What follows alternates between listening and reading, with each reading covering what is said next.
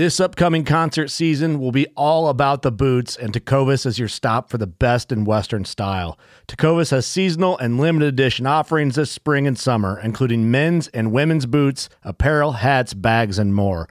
All Tecovas boots are made by hand in a time honored tradition with timeless styles that are always on trend. And Tecovas has first wear comfort with little to no break in period. It's hard to find this level of comfort paired with this level of style.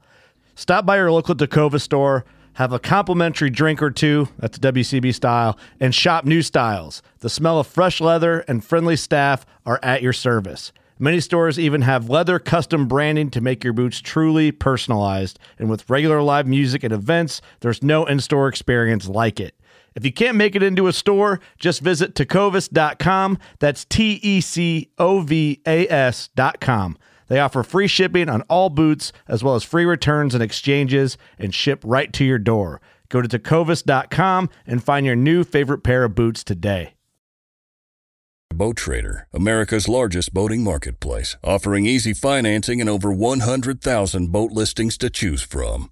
Sell, find, and finance new or used boats on America's largest boating marketplace. Visit BoatTrader.com to get started.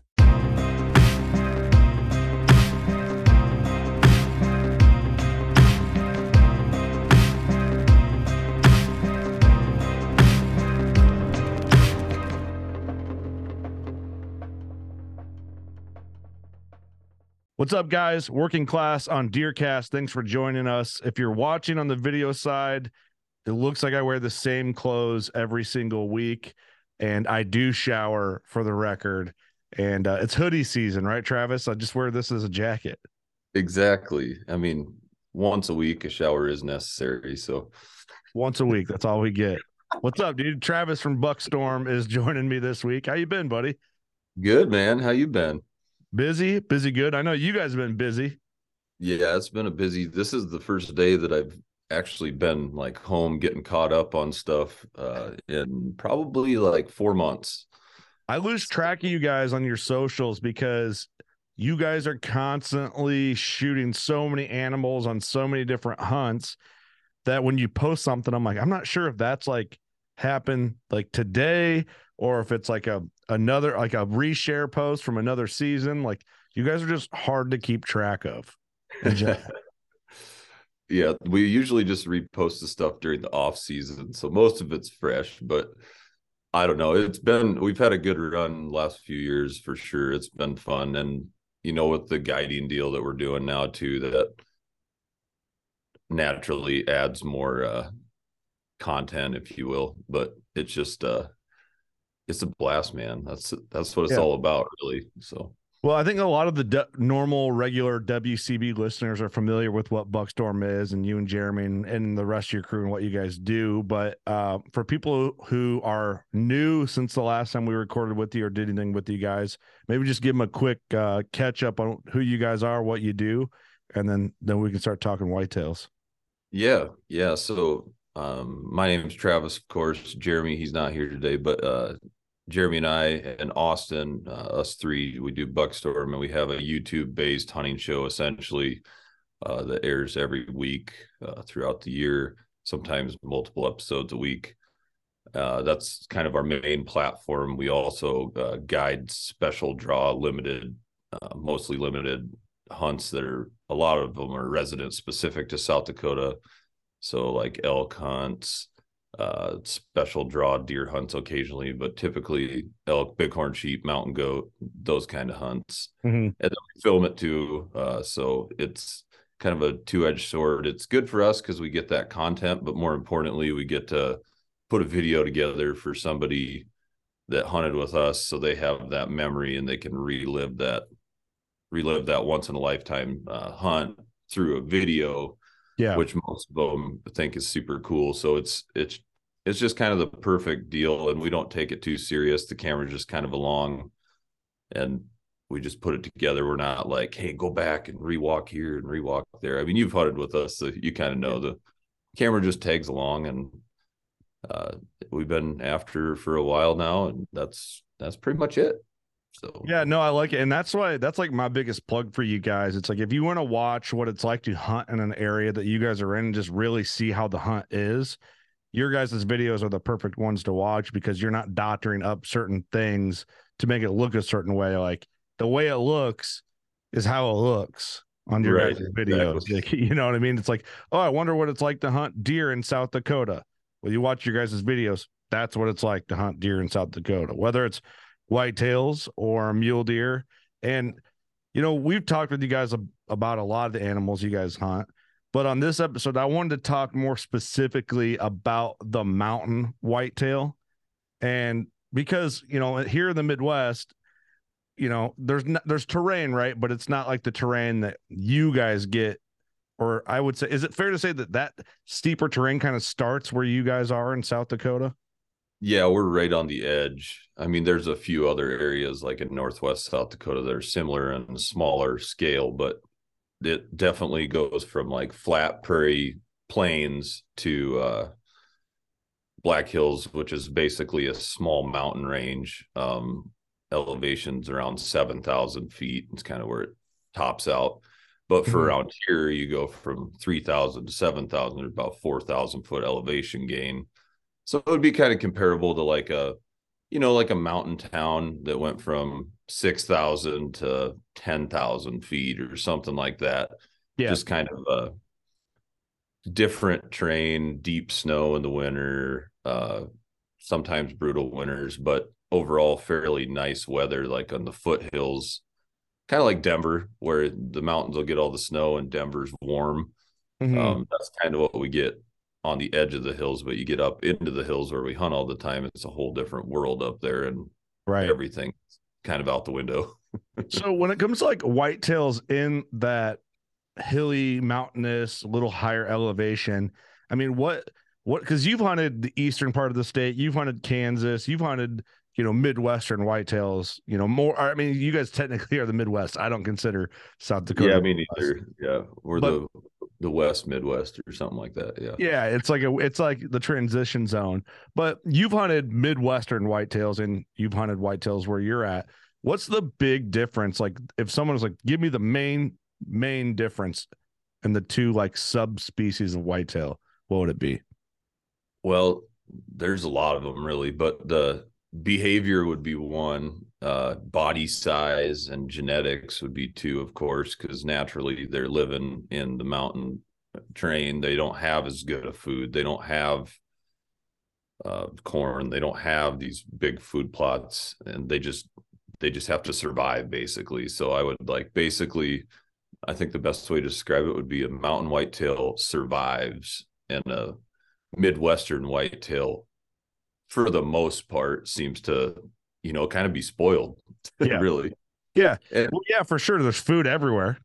right exactly so Usually. they're survivors they're smaller bodied um, genetics are what make them big not food and that's like the biggest kicker i think midwest i mean it's kind of that way everywhere but you can take a deer with mediocre genetics and give him good nutrition and he's still going to grow Yeah. But out here, if they don't have genetics, it's not going to be in the cards for that deer because they're not getting that food, with the exception of like a few food plots here and there and some state GPA stuff. But there's not there's not any like big crop um Yeah. anywhere nearby. So it's a whole different world. I mean, they just they survive and they probably weigh like a big mature whitetail buck probably weighs like 140 pounds on a good day That's so crazy. that- and then you get east of here and then you get big deer like big bodied deer again when they start to get more food and you got winter wheat Right. and corn and you name it sunflowers thing around I even and think it- though too, just from like sharing trail cam photos with you guys, I've been pretty impressed with the some of the genetics and the size of whitetails that can grow in that area. It, it to from my perspective, I don't know if you might not see it the same way I look at it, but I see a lot of similar characteristics in the genetic the genetics of like deer I see you guys shoot and some of your buddies shoot. Like they all have a similar look, but Mhm. like some of them will really surprise you. I know like Jeremy killed that buck with really great brows a couple years ago, and you guys Yeah. are always in like really great looking deer. Um, so I don't want anyone to just listen to what you said and be like, Oh, they're all dinks because they're not. No, They're not exactly. Yeah, they're. I mean, some of them are like I think the biggest set of sheds that we've ever found in the hills is like 170 inch uh, whitetail. So they still exist out here. I mean, I know a friend of mine shot one that was knocking on 170 this year. Mhm. They're out here. I mean, you just see a lot of crap genetics in between, but Mhm. if you can get that age class, they do. A lot of them do have the genetics, and they start to get some trash. It just seems like a lot of them have either big brows or split tines or you name it, and Yeah. they're just a really cool, like unique species. Probably my favorite thing to hunt out of anything. Um, Really, that surprises me. I mean, elk is definitely number one, I guess, but a second, like in the deer world, I just love hunting the mountain whitetail. I just think they're so cool and they're unique and they're impossible to figure out. You like them more more than a mule deer? I do, I do. Really? I uh, I don't know. It's just th- growing up with them, living in my backyard. Basically, it's just different, and I Mhm. I love it all naturally. And some years I like I want to shoot a mule deer this year, but I I feel like uh, mountain whitetail is just hard to hard to top because it's just a whole different world. You know, if a guy like if you came out here uh, whitetail hunting sometime, and we'll have to do that by the way. I would but love that actually.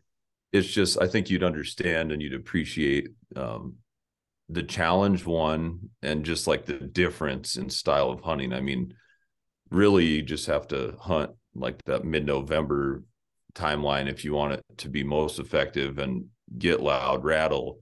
They're really responsive because it's thicker. Mhm. So there's days you can rattle in 10, 11 bucks. I mean, it's it happens all the time. And it's just Yeah. different when you go like when I've been in Kansas hunting, it seems like they just aren't as responsive. You still rattle them in, but you know, when they they can see a little better, they're a little more spread out. It's different when they live in this mountainous terrain and they're kind of fighting to breed and trying to find Right. those. They're cruising. Yeah, I think like- that would be just an absolute blast. Like take a mobile tree stand out or a saddle set up and and kind of bounce around the hills and just find like little pockets where there's some sign in there and just kind of slip in, get in the best tree you can find. I think that for me it would be fun because it'd be such a it'd be such a change. It'd be such a Yeah. difference in terrain and feel. Right. Well, and that's the cool thing out here is you, a guy could literally do it. Like you could have no scouting, nothing done. You could throw your tree stand on your pack, take off hiking. You're going to find deer trails. You're going to find sign. There's deer all over in the hills. You know, there's no area that doesn't have deer. Yeah. You may not see a giant buck if if a guy's not scouting, but you can you can really just hang and hunt anywhere because I mean we got a million acres of public land right here. You know, it's it's nuts. Yeah. Eh, Do the do the um the mule deer and the whitetail do they intermingle at all where you guys are at? Yeah, they do. Um, they don't seem to be overly concerned with one another usually. I mean, we have a lot of video clips over the years of them hanging out, feeding right next to each other, no big deal. But there is definitely not as many mule deer um, in the Black Hills as there is whitetails. It's not. It's not even close. I I don't know if it's been partially mismanagement um, or partially train or what the deal is, but Mhm. just seems like getting an age class mule deer in the Black Hills is pretty rare. I mean, they do exist. Yeah. Jeremy shot a nice one this year. Um, they are out there, but they just don't. It seems like more times than not, you see three year olds, you see four year olds, you see a crappy genetic older buck. They just haven't really had the chance to flourish in the Black Hills as far as That's uh, interesting. it is strange, but they do manage. I mean, it's really hard to get a like a rifle tag Mhm. as a resident. If you want to hunt a mule deer with a rifle in the Black Hills, you better uh, be patient because it it can take like six to ten years to draw that tag. No kidding. And in my opinion, it's not worth waiting for, um, just because there's You can go such somewhere else and do it. Whitetail. Yeah, yeah. I I oughta- I got to get out there and do a, a mule deer hunt with you guys in South Dakota one of these years, and a and a mountain whitetail hunt. But um, have you used DeerCast much it, for hunting whitetail specifically in the hills? Yeah, I, I use it all the time. I'm, I mean, with twin boys and busy schedules. I mean, you know, Yeah, it's just you gotta you got to pick your choose your battles and why not put that in your advantage and why not? Like hey i can hunt tuesday or i can hunt thursday and one of them's bad one of them's good. Why why would you go with the bad one you know? So yeah. do use it a lot. I mean i i look at it all the time. I even look at i looked at it the other day when i was like I had a couple hours before work to decide if i should drive out and scout one of the leases we have just outside of town and it was bad. And I'm like, eh, I'm just gonna go to work and get some stuff done. Yeah, yeah. not even hunting, but it's still just a. It's great for that, but I was just curious how it would you know play in because we use it in the Midwest and that terrain's just so different. But, but you know the algorithm of what it takes to get deer up and moving is still there, and I'm sure not much changes there.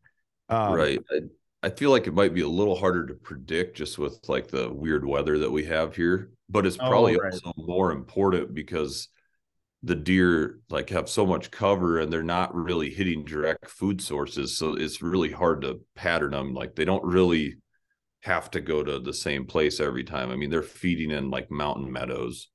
They're not feeding in food plots. They're not going to hit a cornfield. So there's not a lot of consistency other than water like early in the summer, so, but water everywhere. So it's what's tough. the main tactic then? You know, you get into late October. If you're not on water, are you focusing on those open meadows, like on the like inner fringes, just terrain features? What's like the main thing a guy would look for? Honestly, in hunting mountain whitetails, I think your best bet is I mean, there's bedding everywhere, so they really can truly bed everywhere, but we pick up some consistencies on like, hey, there there seem to always be bedding in like this jack pine thicket, for example. Mm-hmm. And then you set up usually in like that I'd call it a transition zone. Like if there's a spring valley, like a mountain meadow, spring valley down in the bottom, they're bedding high on a ridge. They're probably going to drop off that ridge somewhere. Mm-hmm. So then you try to find like the most major trail or where a few trails come together from where you think a good chunk of them are bedding and try to catch them in between. Um, once yeah. the starts, I'm kind of a pure believer in you can kind of go anywhere. It's kind of the the nice nice thing about the hills is you it don't sounds like a blast.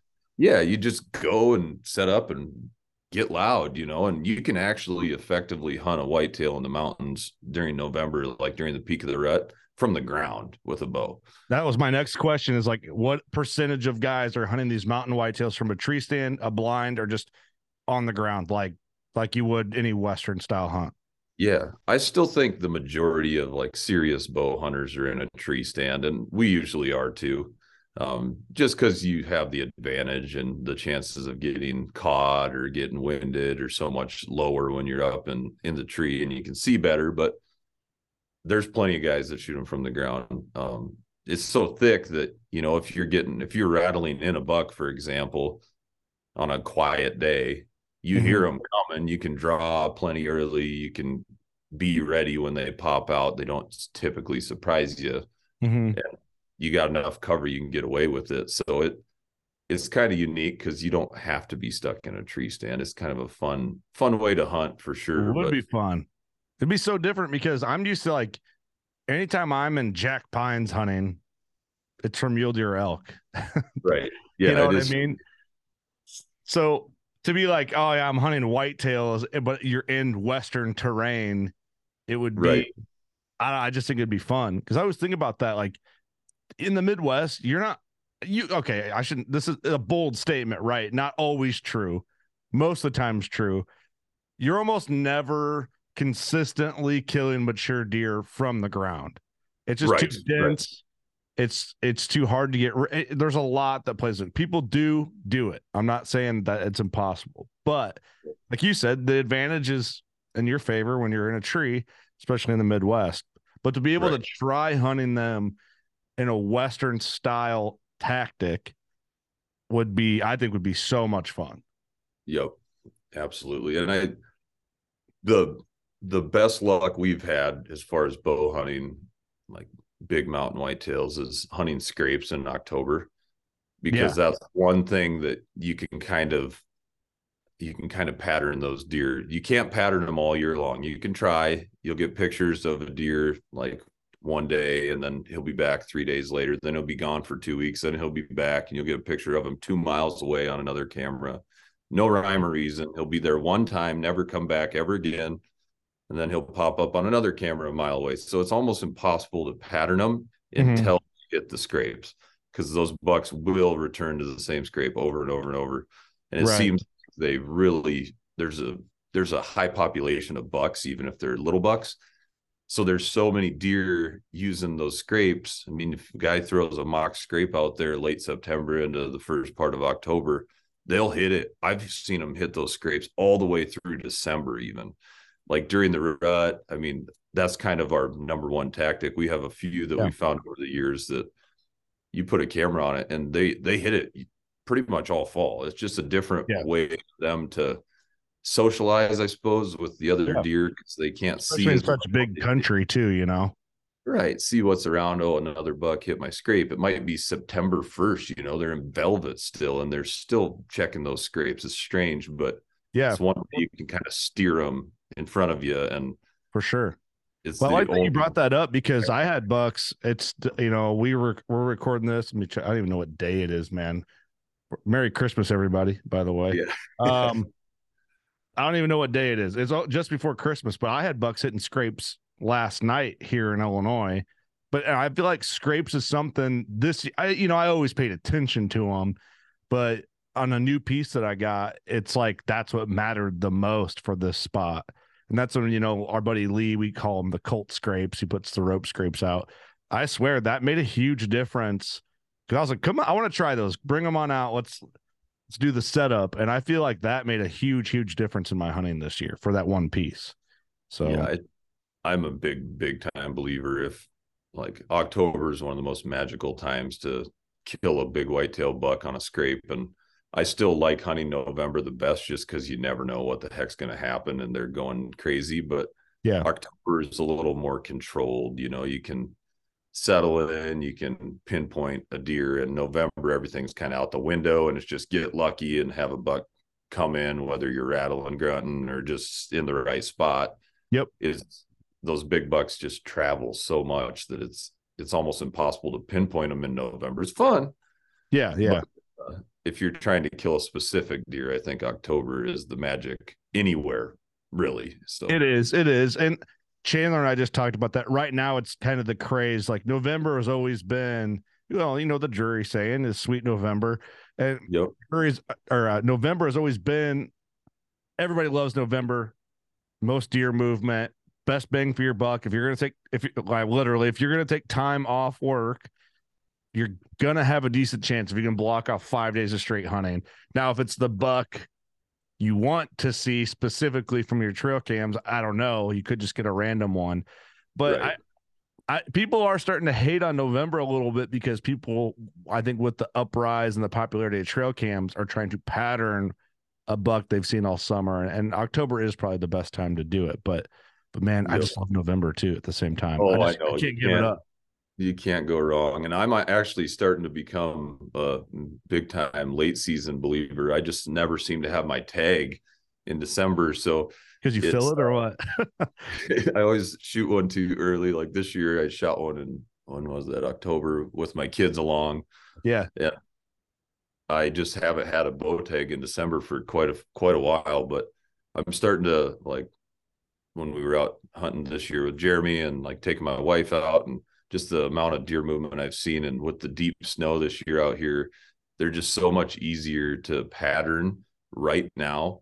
Yeah, because when you start getting when you start talking two three feet of snow they use the same trail every single day because I was gonna ask if they come if they come down from the hills with the snow, or they stay living where they've been living.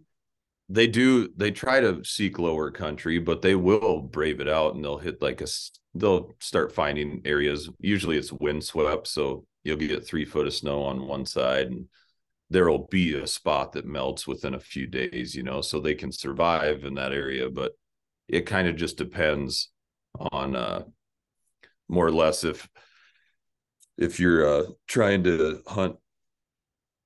Sorry i got a phone Right. call threw me off uh, Uh, I'm like, dude, blacking out on me or what? no, it popped up on my on my screen here, but the uh those deer will use those same trails in the snow over and over, like when it's deep snow, because they don't want to truck through three foot of snow and it starts to crust over.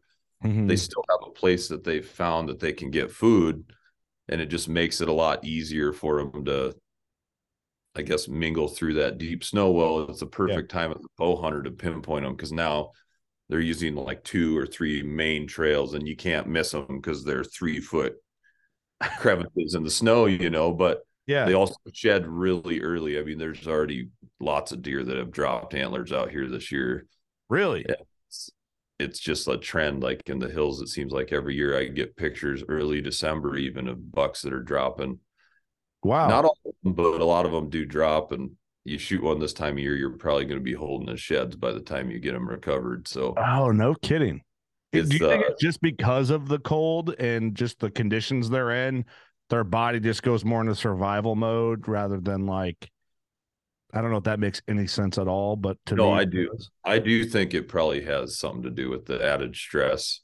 Um, although yeah. even some of the years we've had fairly mild winters, I've seen them drop early, so that's the only thing that's kind of thrown me off that theory. But I'm still like somewhat believer and everybody has a different opinion that the gestational age of that animal is the biggest driver like when it was born yeah if a deer was born you know 3 months earlier or not 3 months like a month earlier than another deer he grew his antlers a month earlier more than likely than that deer the right. following year and the following year and so on and so forth. So the I'm kind of a believer that the early fawns are the ones that drop early and the late fawns are the ones that hold on late to some level and there's influences i'm sure you know from yeah. stress and i know that does have a factor because you'll you know if one gets hit and survives or something a lot of times they'll drop early. So stress definitely has something to do with it but yeah i've always kind of been a believer and i i guess i've never i was going to ask mark um sometime his thoughts on that he's probably talked about it before but i've never caught it yeah, yeah, it would be interesting to see what he would have to say. To me, it makes sense, but I don't know what the hell I'm talking about. Right, and that's me too. I'm just it's just my opinion, you know, and it seems to well, make sense, but I can't really prove it because I don't have one like with the ear tag in it to know when it was born. It'd be cool to know all that, and and you know, I, I'm trying to think the earliest because I don't normally shed hunt here, um, but I have. I mean, I've had deer shed in December before. Um, it's rare but the earliest I've ever found a shed a few years ago, I went right after ATA show, which is always like the second week of January. I went right after ATA because I had time, and I found a shed with blood on his bases and his G2 already chewed off. And and our bow season's still open um, at that yeah. point. Um, ju- it's a few days from closing from when I found that shed, but I always remember that because I found the blood on the base freshly shed like a couple days, and the G2 had already been chewed off by a squirrel. So it's like the freshest shed you could find without watching it fall off its head, and a yep. fox squirrel had already chewed through. I just and it was a good shed too. Freaking squirrels, anyhow. Yeah, so it's like what?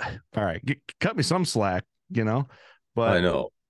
I don't know. It's, it is I'm not even ready to think about shed season until you said that. And I only got to go one weekend last year because we did so many trade shows.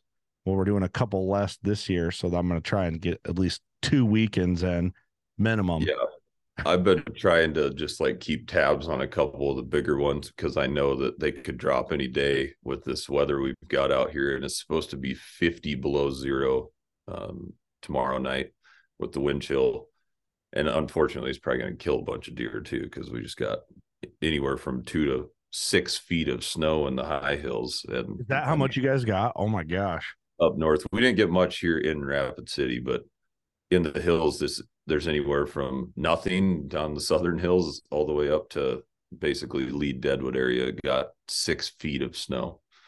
Yeah, I nothing how do they do it? Do the elk live up that high? Do the elk come down? Like what what happens? That'll shove them down. I mean, if you go south of there, probably ten miles, there's maybe two feet of snow. So I would guess that most of the critters up in that country have shoved south or even west into Wyoming. Um, it's not that far for them to hit the flats in Wyoming either, and there's probably a lot of them probably actually venture out of the hills when it gets that bad and get out on the on the flats, like the plains of Wyoming, you know, somebody Yeah. has an irrigated pivot somewhere, alfalfa field of some sort. I'm sure that loads out, but Yeah. they somehow seem to do it every year. This was probably the biggest snowstorm we've had though in like 10 years. So that followed by this cold temperatures is going to be tough on them for sure. gonna be brutal. It's amazing what deer, elk, all eh, just animals in general go through, but it's like the variance of conditions that a whitetail like lives through is so crazy when you break it down. And and we've had oh, I don't know what it was, 4 years ago now, maybe give or take a year. We had freezing rain for like 3 days and then our temps dropped like crazy like that.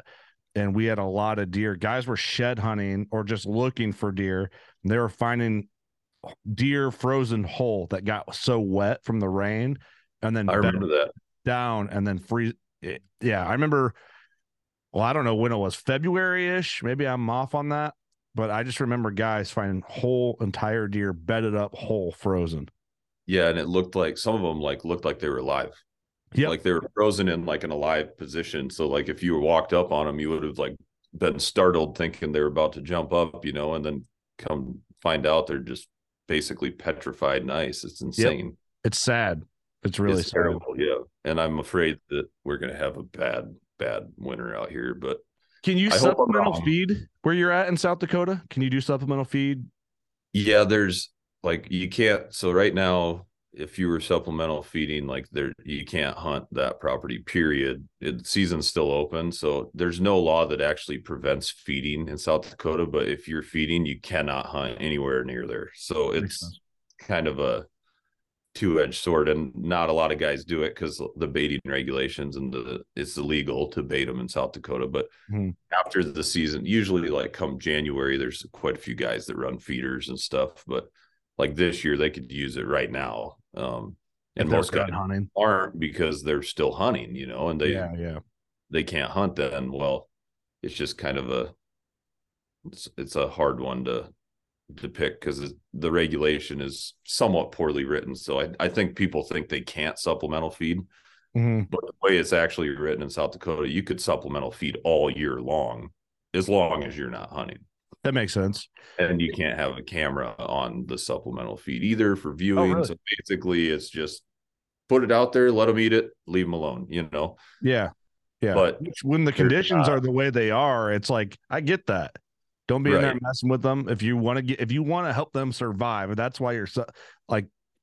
I just think when it's that cold, because in Illinois you can't do any supplemental feeding at all. Iowa you can in the off season, and I, I and I don't know how I feel about it, but when it gets that cold, I'm like, oh, let let us help these animals yep you know so here's the thing in illinois you go to any store you can buy supplemental feed the mineral Right. all this stuff. Right. it's for sale everywhere.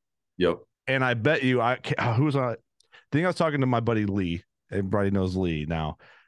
We were having this conversation about supplemental feed and he said because he's got some other buddies that live in illinois and he goes hey i'm just curious. He goes i know you guys don't supplemental feed. He goes but if you had to put an estimate of resident hunters in illinois how many of them do you think are using supplemental feed? Not necessarily to like bait to hunt over but even in the off season use hmm. supplemental feed.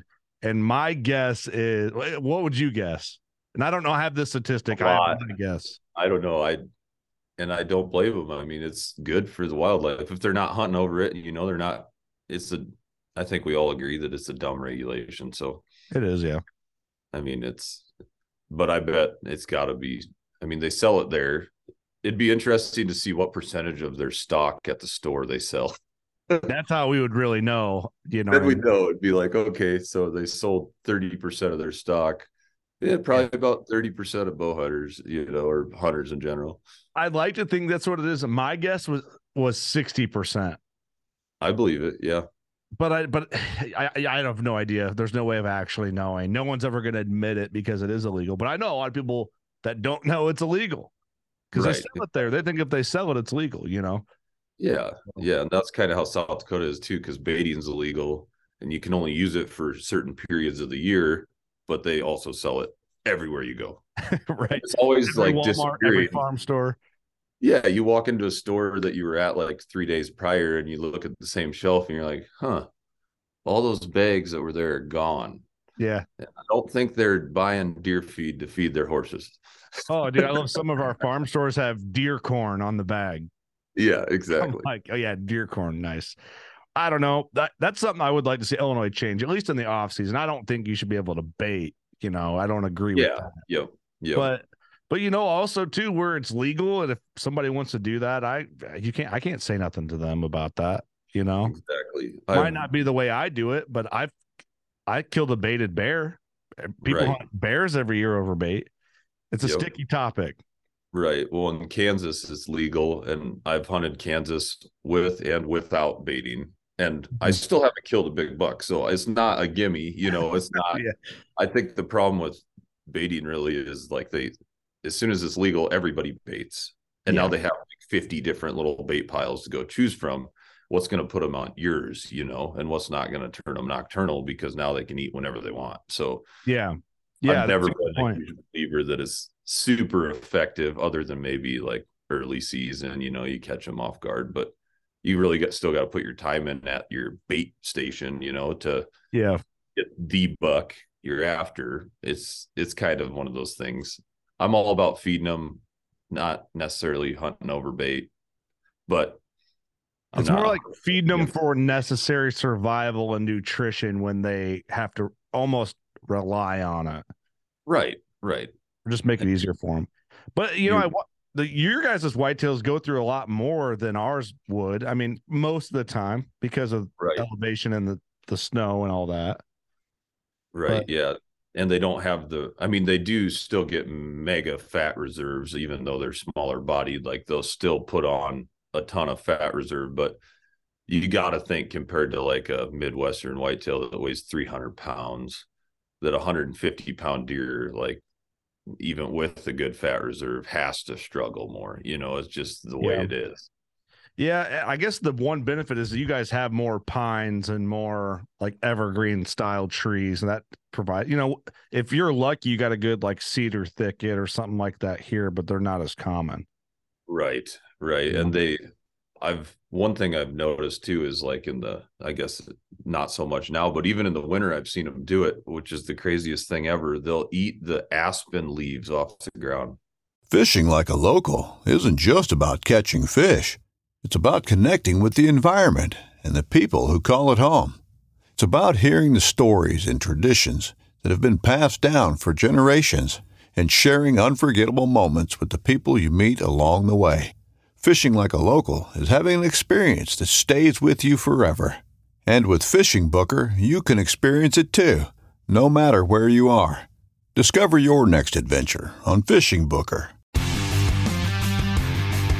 Don't miss Mondays with Into the Blue, brought to you by Academy Sports and Outdoors. Every Monday night from 7 to 10 p.m. Eastern on Waypoint TV, the destination for outdoor entertainment. Oh, off the ground. Off the ground like they've fallen and you'll see them like if if you get an aspen stand that's not buried in snow i've caught i've seen deer in there they're digging up and they have aspen leaves in their mouth well elk eat them Oh, all wow. the time right off of the trees Uh huh. got i've seen it hundreds of times in september when they're still green you know elk's ripping them off the trees and eating them but i'd never before seen a deer chewing on a dead leaf you know Yeah. well, they eat whatever they can to survive, I think is what it comes down to. And they know that those aspen stands have some nutrients there and they can find them. They don't have to dig as hard because there's leaves everywhere. So yeah. I suppose it's like a last resort for survival, but it's crazy. I, I had no idea until here about a year ago. That's I've- interesting. Because I- I just saw something. I don't know if it was in deer and deer hunting on online on Instagram or something like that. That um, it was like a, a a viewer submitted question or something like that, and it was talking about eating leaves off the ground that are already on the ground. And I, I'm very vague in here. I don't remember the detail, but mulberry trees. They said they'll eat the leaves off mulberry trees off the ground. That's like one of mm-hmm. the few leaves that they will. So that's interesting that you brought that up. Yeah, And- maybe it's coincidence because I've now documented it twice, I think. But Yeah. It makes sense and like the amount of elk that and deer i'm sure too that eat them when they're green like they remember that i suppose and they're like hey if i need food i know there's leaves here on the ground at least and i don't know how much nutrients they really have in them but maybe enough to scrape through a week or so until they can get some Get snow melt find something better. A funny thing about aspens and because when i first started hunting out west i remember hunt um you know when i hunted with jeremy and austin the first time in colorado i always hear guys say uh oh yeah over in the quakies over in the Mhm. quakies. And i spend more and more time every year in wyoming i finally talked i turned to trey i'm like all right because you know if you're glass in a spot it's like oh yeah over there in the quakies and then somebody else would be like oh yeah he's in the aspens over there or oh he's in the pines or the jack pines. So i had to be like what's a jack pine you know what I mean? Like, I, I don't know what I'm looking at because I don't know what a jack pine is. Well, the quake, they kept saying quakies. I'm like, all right, what are quakies? And, and I didn't know this. He's like, quake and aspens. yep So I didn't know. I was like, oh, I didn't know it was the same thing. it's kind of like the the four point and eight point d- discussion or four by four it's like some people call them quakies that's just how they grew up hunting and some call uh-huh. them aspens and it's Yeah. It's kind of the same deal you know you just but most people don't know that you know I didn't know that. And I'm like, oh, well, I like quakies better now because it's easier to say and it's more fun. yeah exactly i dig it i dig it So, so are all, are they, is it, what's the full name for them? Is it quaking? uh i think dumb. it's now you stump me i think so yeah i think it's quake and aspen but there's like birch trees too uh, that pretty much look like an aspen tree And Yeah. so a lot of there is quite a few birch trees out here too but i just call them all aspens because That's what they look like, kind of. Well, yeah and they're like You know the famous saying, you can tell it's an aspen because of the way it is. yeah exactly that's all you need to know really That's it. Yeah. but I'll just call them. I'll call all everything that looks like that tree from now on. I'm just going to call it a quakey because you feel you feel what, like a westie when you do that.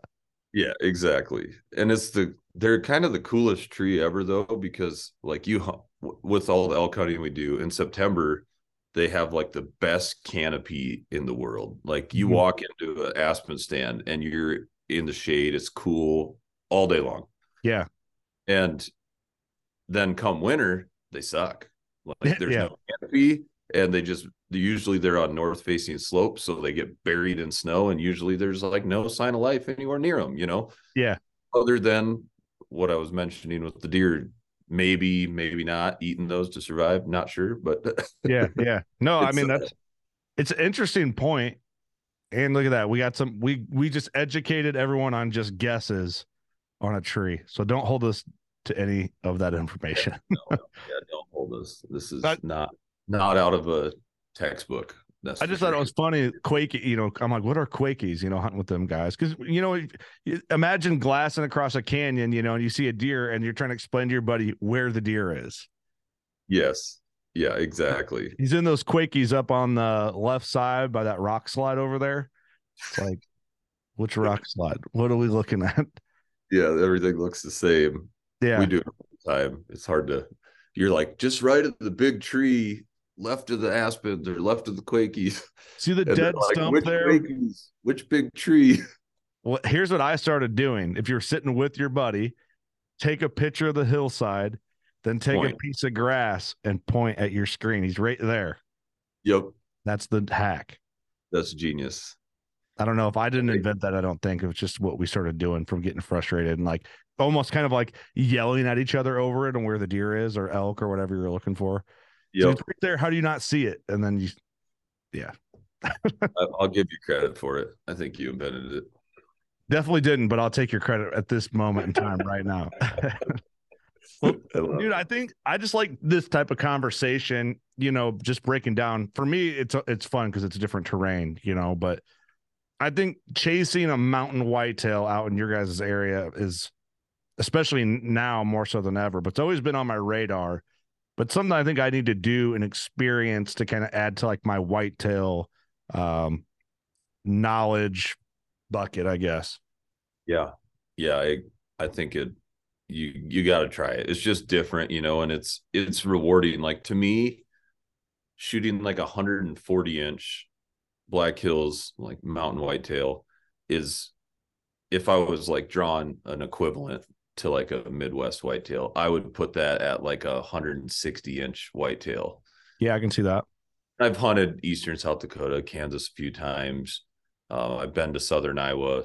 Like I've I've hunted those places, and just based on like what you see in the age class, like the same age deer is typically probably 20 inches smaller. Yeah. You know, even with good genetics, and they get the character and they get the dark chocolate racks. And that's the thing I kind of like the most, honestly, is like the dark brown chocolate racks. Yep. That's that's my jam. So do you have a mountain whitetail rack right by you that you could pull up? I got quite a few of them. Here, hold on. it's like, yeah, let me grab one out of the pile. A couple mule deer in the background. There's an elk, a mountain lion. This is that big 170 inch set that I was talking about earlier, but yeah, it's the tower. Awesome brow. And this one's not quite as dark because I found him a little later, but this deer sat about 10 inches tall. He was just like that. But the character that a lot of them get it's yeah. crazy. There's a Most lot or darker horn than this, but he probably was. It just there's a good brow tine genetic in that area. It seems like a most of the deer whitetails I see from you guys have good brows. Yeah, there's. It's like they either t- tall and tight with big brows. It seems like, or they're uh, the opposite. You know, they're wide and they have crappy brows, but they'll get a big frame. It's rarely do you see like the big frame deer have the big brows. It's weird. Interesting it's like a basket rack buck that just turns into a giant, you know? Right. Yeah. Right. that's that's cool, man. It's different. You know, that's what's neat too. It's like when you look up on your wall, if you get one of them mountain whitetails like that, it's like check that one out. Like that's what I'm excited to go hunt Coues deer. It's like a desert yep. mountain whitetail, kind of. Um, right. Be kind of neat to see like that. It would be cool to get like a whitetail slam. You know, like you got your Midwestern, you got your mountain whitetail, you got your South you know Sonora Desert Coues deer whitetail. On my radar, hundred yeah. percent. A Texas yep. whitetail has its own vibe to it, you know, like a southern, like a southern state. I don't know, Georgia or Alabama buck or something like that, or Louisiana buck would be kind of neat to have. Also, kind of cool yeah, to have. I, I think it'd be a really cool like wall to have one from all these different states and these different basically subspecies, and they may not consider them a subspecies but in my opinion they really should. But it's so hard to like where do you draw the line? Because you get east of here and you get these plains deer that are giant bodied just like a eastern uh, or like a midwestern deer you know? So it's yeah. where do you draw the line? And they they go back and forth and they crossbreed and it's not like they're different species. They just live in different climates that affect their body weights and stuff i sure. think is more more than anything. Yeah i I would consider them a subspecies to a point, but yeah, it gets blurry there when you're trying to draw hard lines. But but I think the coolest thing too is like look back and be able to like see the adventures you had been on. Like I went to Mexico there. I shot that one in South Dakota. That one's from Illinois. That one's yeah. from Louisiana, and you know what I mean. Like just be yeah. kind of neat to look back and have all that just kind of like piled into one room. Kind of like what you got going on. I mean, you got quite the collection of just variants and different right. you know. Right. Yeah, and I I I agree. I think that just like it t- says a lot about a white-tailed deer and like how prolific they are and just seeing like the different climates and how it affects their appearance even you know and yeah like you get darker capes in parts of the country you get just different styles of yeah it's, it's interesting to see and like well for example here i'll spin this around just to show you, but like this is a Black Hills whitetail right there. Yeah, that thing, dude. That's that's what I think when I think Black Hills whitetail. From talking to you guys, like it's just beautiful. Right, and then that's a prairie whitetail, and you can I don't know if you can tell in the video, but like just look at the neck size difference, and I mean yeah. both of them are on the biggest forms they could possibly use. Yeah, you can tell. It's just a different size deer basically is what it comes down to you know yeah when are we gonna get a full-blown buckstorm like i want you guys in austin included to run through your taxidermy collection and like tell a little tidbit on each one because you guys have really just tipped them over the last few years, especially. So I'd like to get. I'd yeah, like we'll to have to do How that. you guys are fitting it all in your house? right. Well, um, my basement is pretty much just that's what it's for. So the kids don't play down here very often. I mean, they can, but they usually end up bringing up like a couple deer antlers. You know, they'll, Dad, look what I found. I'm like, yeah, buddy. Uh, so we got a buck pile in their room now.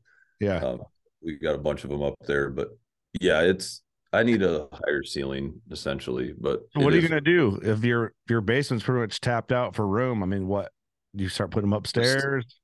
Yeah, you just wait till Mama's working, you know, and hang them in the living room. It's That's right. But she's Real killing deer too, you know, and same thing with Austin's wife. She's killing deer. So it's Right. like I want to know what their house looks like.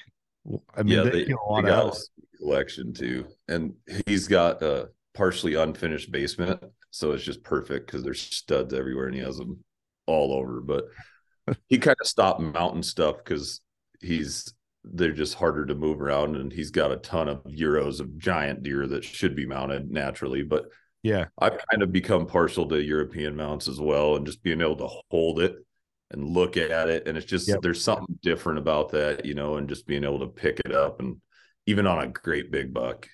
You can So- enjoy it differently.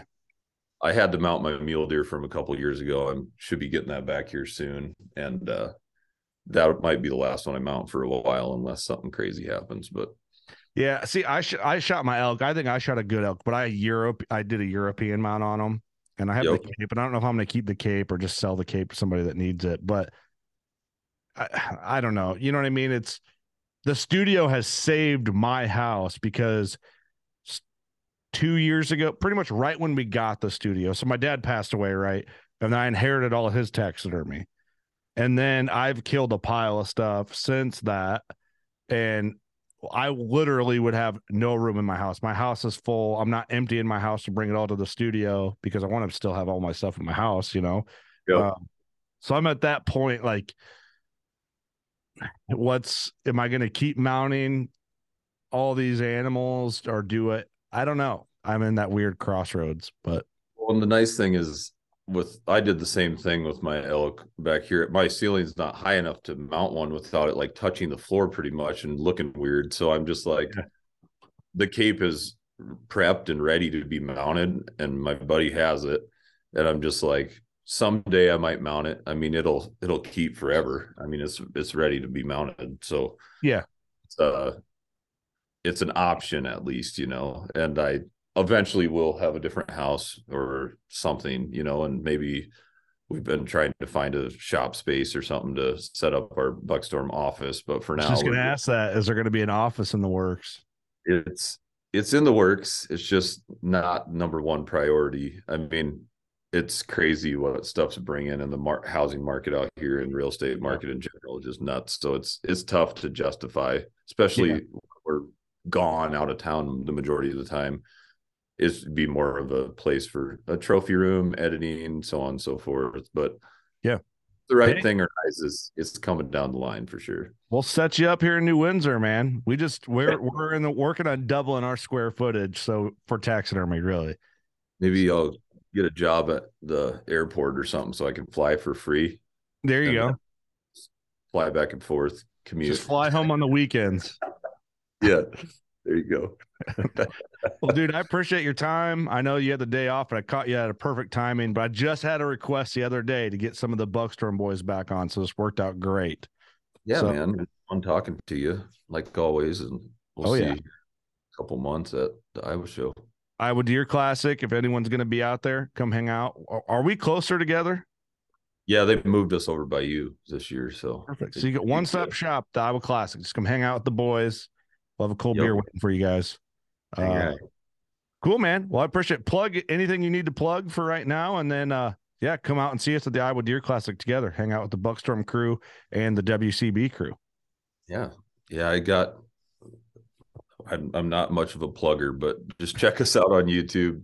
Uh, we post a video every week. Lately, we've been running them on Thursday nights, which will probably continue for a while. We just got done with our elk series, uh, transitioned into a deer hunt. We got an antelope hunt coming out this week and a little bit of archery mule deer stuff. And then uh, big one will probably be out next week is our uh, bighorn sheep hunt from this year. That'll be a cool one, and Awesome. then uh, transition into all of our deer hunts from this year. So I have a lot of work to do behind this computer, uh, Right. which is probably what I'm going to do the rest of the day, honestly, after I get a couple other things taken care of. So Awesome, man. Well, I love Yeah. it. You guys are killing it. I appreciate the conversation. I learned some stuff. And uh, I think we're going to, we had to plan our next WCB Buckstorm hunt camp. It's been a few years, so we got to get that Yeah. going I think again. we just need to make it happen this year. Just, just do her. So Currently, I don't have any Western hunts planned for next fall. So if we want to set something up, let's do it. No, now you do. We're just going to call it a Western hunt. Okay. We're kind of like on the edge of the West. You know, I'd call it more West where we're at Well, than I would Midwest. So, here's the thing if I go into Iowa, I'm going west. You know what I mean? yep. We need to come up with a name for the spot in between the Midwest and the West, right there. It's the, you guys are, you guys are all trannies. can we do, can we call it Transition zone. Yes. You guys are all trans. Uh, you guys are trannies. That's what you are. They're in the We'll transition period. Whatever works. Whatever works. Maybe that'll keep some people away. You know, it is what it is. bunch of trannies in there. That's all the transition. All right, we got to get off this podcast before I really just get canceled even more than I already am. Thanks, All bro. right, man. Hey, have a good Christmas. Uh, this will launch right after Christmas, but everybody out there, Merry Christmas, Happy New Year. Be safe. Good luck if you have a tag left. Um, good luck if you're going out shed hunting or doing scouting. Um, that's really it. Uh, you know what to do. Stay calculated. Go shoot a giant. We love you guys. Peace.